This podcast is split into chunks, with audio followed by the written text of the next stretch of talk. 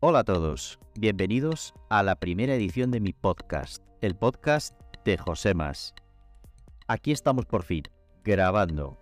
Pero vayamos por partes, ¿no? Lo correcto sería empezar por presentarme, ¿verdad? Sobre todo para aquellos que no me conozcáis de Twitter, Instagram o cualquier otra red social. Me llamo José Manuel Sánchez y me dedico profesionalmente a tres cosas. SEO, diseño web y Google Ads. En redes sociales también me podéis encontrar con el mismo nombre de usuario, Josemas. Bueno, ¿y por qué grabo un podcast ahora si no lo he hecho antes? Y lo más importante, ¿de qué temas voy a hablar? Si os soy sincero, siempre he tenido cosas que contar, pero no me he sentido muy motivado a volver a esto de comunicar hasta que no he recuperado mi estatus de usuario de Linux. De esto ya hablaremos más adelante, pero es curioso que el blog más longevo que he mantenido, hace ya muchos años de esto, tratara precisamente de software libre. Lo que os puedo decir es que mientras he sido usuario de Windows o de Mac, pensaba que poco podía aportar yo al mundillo que no estuvieran haciendo ya otros. De todos es sabido que hay miles de podcasts, canales de YouTube, blogs, etcétera, relacionados con Apple y quizá en menor medida con Windows. De lo que hay menos contenido, sobre todo en el panorama nacional, y salvo muy honrosas excepciones que yo sigo con atención, es de software libre, de Linux. Y claro, si tenemos en cuenta que yo empecé a trastear con distribuciones Linux allá por el año 97, que lo usé de forma ininterrumpida durante entre 15 y 17 años y que de hecho me acabé la carrera con Debian instalado en el ordenador como único sistema operativo, vaya, podemos decir que conozco algo del tema. Pues bien, si a esto le unimos que a día de hoy también empleo Linux como único sistema operativo para mi trabajo, dedicándome como me dedico al SEO, al diseño web, etc., bueno, creo que tenemos aquí un punto de vista bastante particular del mundillo y unas experiencias ciertamente distintas de lo habitual. Así que, si antes rechazaba escribir o grabar un podcast por sentirme quizá demasiado mainstream, entre comillas, bueno, ahora tengo algo diferenciador que ofrecer. Esto me hace percibirme como mucho más autorizado, y hablamos siempre desde un punto de vista muy personal, para compartir con vosotros y comenzar a crear contenido. Por lo tanto, centrémonos. ¿De qué voy a hablar? Voy a hablar de Linux, por supuesto, pero desde una perspectiva muy concreta. Quiero darlo a conocer con un enfoque práctico, huyendo de esa visión tan extendida de sistema operativo complejo, difícil de usar y solo válido para servidores o para resucitar máquinas antiguas. Lo voy a mostrar con una opción real, con mayúsculas, para trabajo diario, para producción, con entornos de escritorio muy agradables y usables, con excelentes aplicaciones, en muchos casos las mismas que suelen usarse en Windows o Mac, y rendimientos incluso superiores a la competencia. Y quiero presentarlo tal y como yo lo uso, sin caer en un enfoque nerd, de friki, de programador, como se suele ver en otros sitios. Quiero hablar de Linux para trabajo real y, por qué no, también para ocio. Hablaré también de SEO, cómo no, pero tratando de abordarlo desde un punto de vista un poco distinto de lo habitual. No me gusta repetir lo que otros han dicho ya un millón de veces en diversos canales, y voy a tratar de buscar otros ángulos, a iluminarlo todo desde el prisma del software libre, como alguien que lo usa a diario.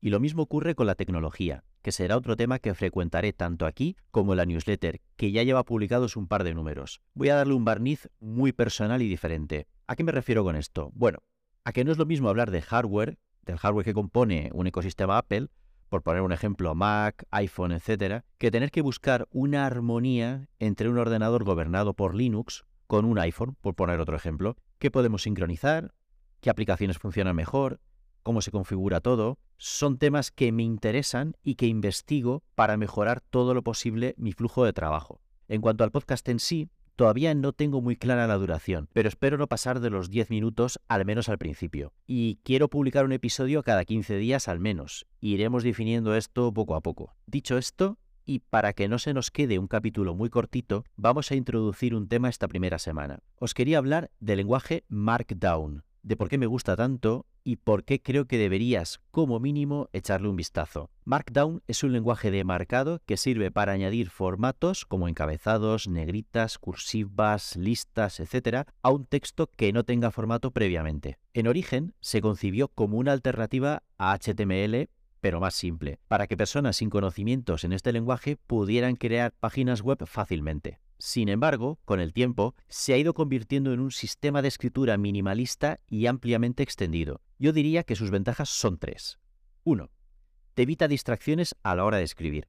Al ser un lenguaje tan simple, es realmente sencillo recordar su sintaxis, así que vas escribiendo sin levantar las manos del teclado y vas incorporando el formato al texto a medida que escribes. 2. Es muy sencillo de utilizar en entornos móviles. Formatear texto en el móvil puede ser más complicado, ya sabéis, sobre todo si implica tener que pulsar botones, etc. Con Markdown lo único que tenemos que hacer para incluir negritas, cursivas, etc. es añadir algunos caracteres más a medida que vamos escribiendo. Y 3 es exportable a gran cantidad de formatos. Esto es lo que a mí más me gusta. A partir de un documento en Markdown es muy sencillo generar un fichero HTML para web, un PDF, un fichero de texto tipo Office, incluso un EPUB. Estas particularidades han hecho que se estén popularizando los editores de Markdown minimalistas y sin distracciones, que ayudan a concentrarse y a disfrutar únicamente de eso que llaman el placer de la escritura, también se han vuelto muy populares las aplicaciones para escribir notas en este formato, como Obsidian o Joplin. El hecho de que podamos guardar las notas como ficheros independientes con la extensión .md hace que luego sea muy sencillo sincronizarlas por medio de servicios de terceros, como pueden ser Dropbox, Google Drive o con nubes privadas como OnCloud o Nextcloud. Las posibilidades en este sentido son ilimitadas gracias a su interoperabilidad, como me gusta esta palabra. Y en cuanto a la web, cada vez es más habitual encontrar compatibilidad total con este formato. Por poneros un par de ejemplos, WordPress lo soporta de forma oficial mediante su plugin Jetpack, donde solo se trata de habilitarlo. Y luego tenemos el CMS Ghost, que es una de las mejores alternativas del mercado al propio WordPress y que lo soporta ya de forma nativa. En cuanto a mi uso personal de Markdown, lo empleo sobre todo para gestionar mis notas, para publicación de mi newsletter y para cualquier tarea de escritura donde pueda trabajar con este formato. La sintaxis la memorizas rápido a fuerza de usarla, pero lo que puedes hacer al principio es tener una de esas famosas hojas resumen para ir usándola de chuleta a medida que te vas familiarizando. Para acabar, y de esta forma animaros a probarlo. Quiero dejaros algunas alternativas de software que podéis descargar. Empezamos con dos editores online, Dillinger.io y Stackedit.io. Son dos editores que funcionan 100% online desde el navegador.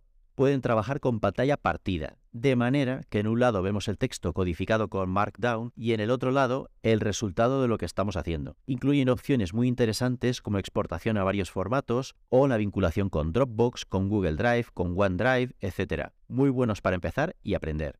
Para edición de notas os recomiendo dos opciones gratuitas y libres como son los antes mencionados Obsidian y Joplin. Yo ahora uso Obsidian, pero he trabajado mucho tiempo con Joplin y ambos son soluciones de garantías. Como editores de texto de escritorio, por así decirlo, me viene ahora a la cabeza Typora con Y, que es multiplataforma, y todo un clásico. También IA Writer, que sigue siendo una de las aplicaciones de escritura más populares para Mac. Y luego también tenemos Ulysses, otro de los mejores y más conocidos. En Linux tenemos magníficas opciones como MarkText, Apóstrofe, Ghostwriter, Laverna, bueno, variedad hay de sobra.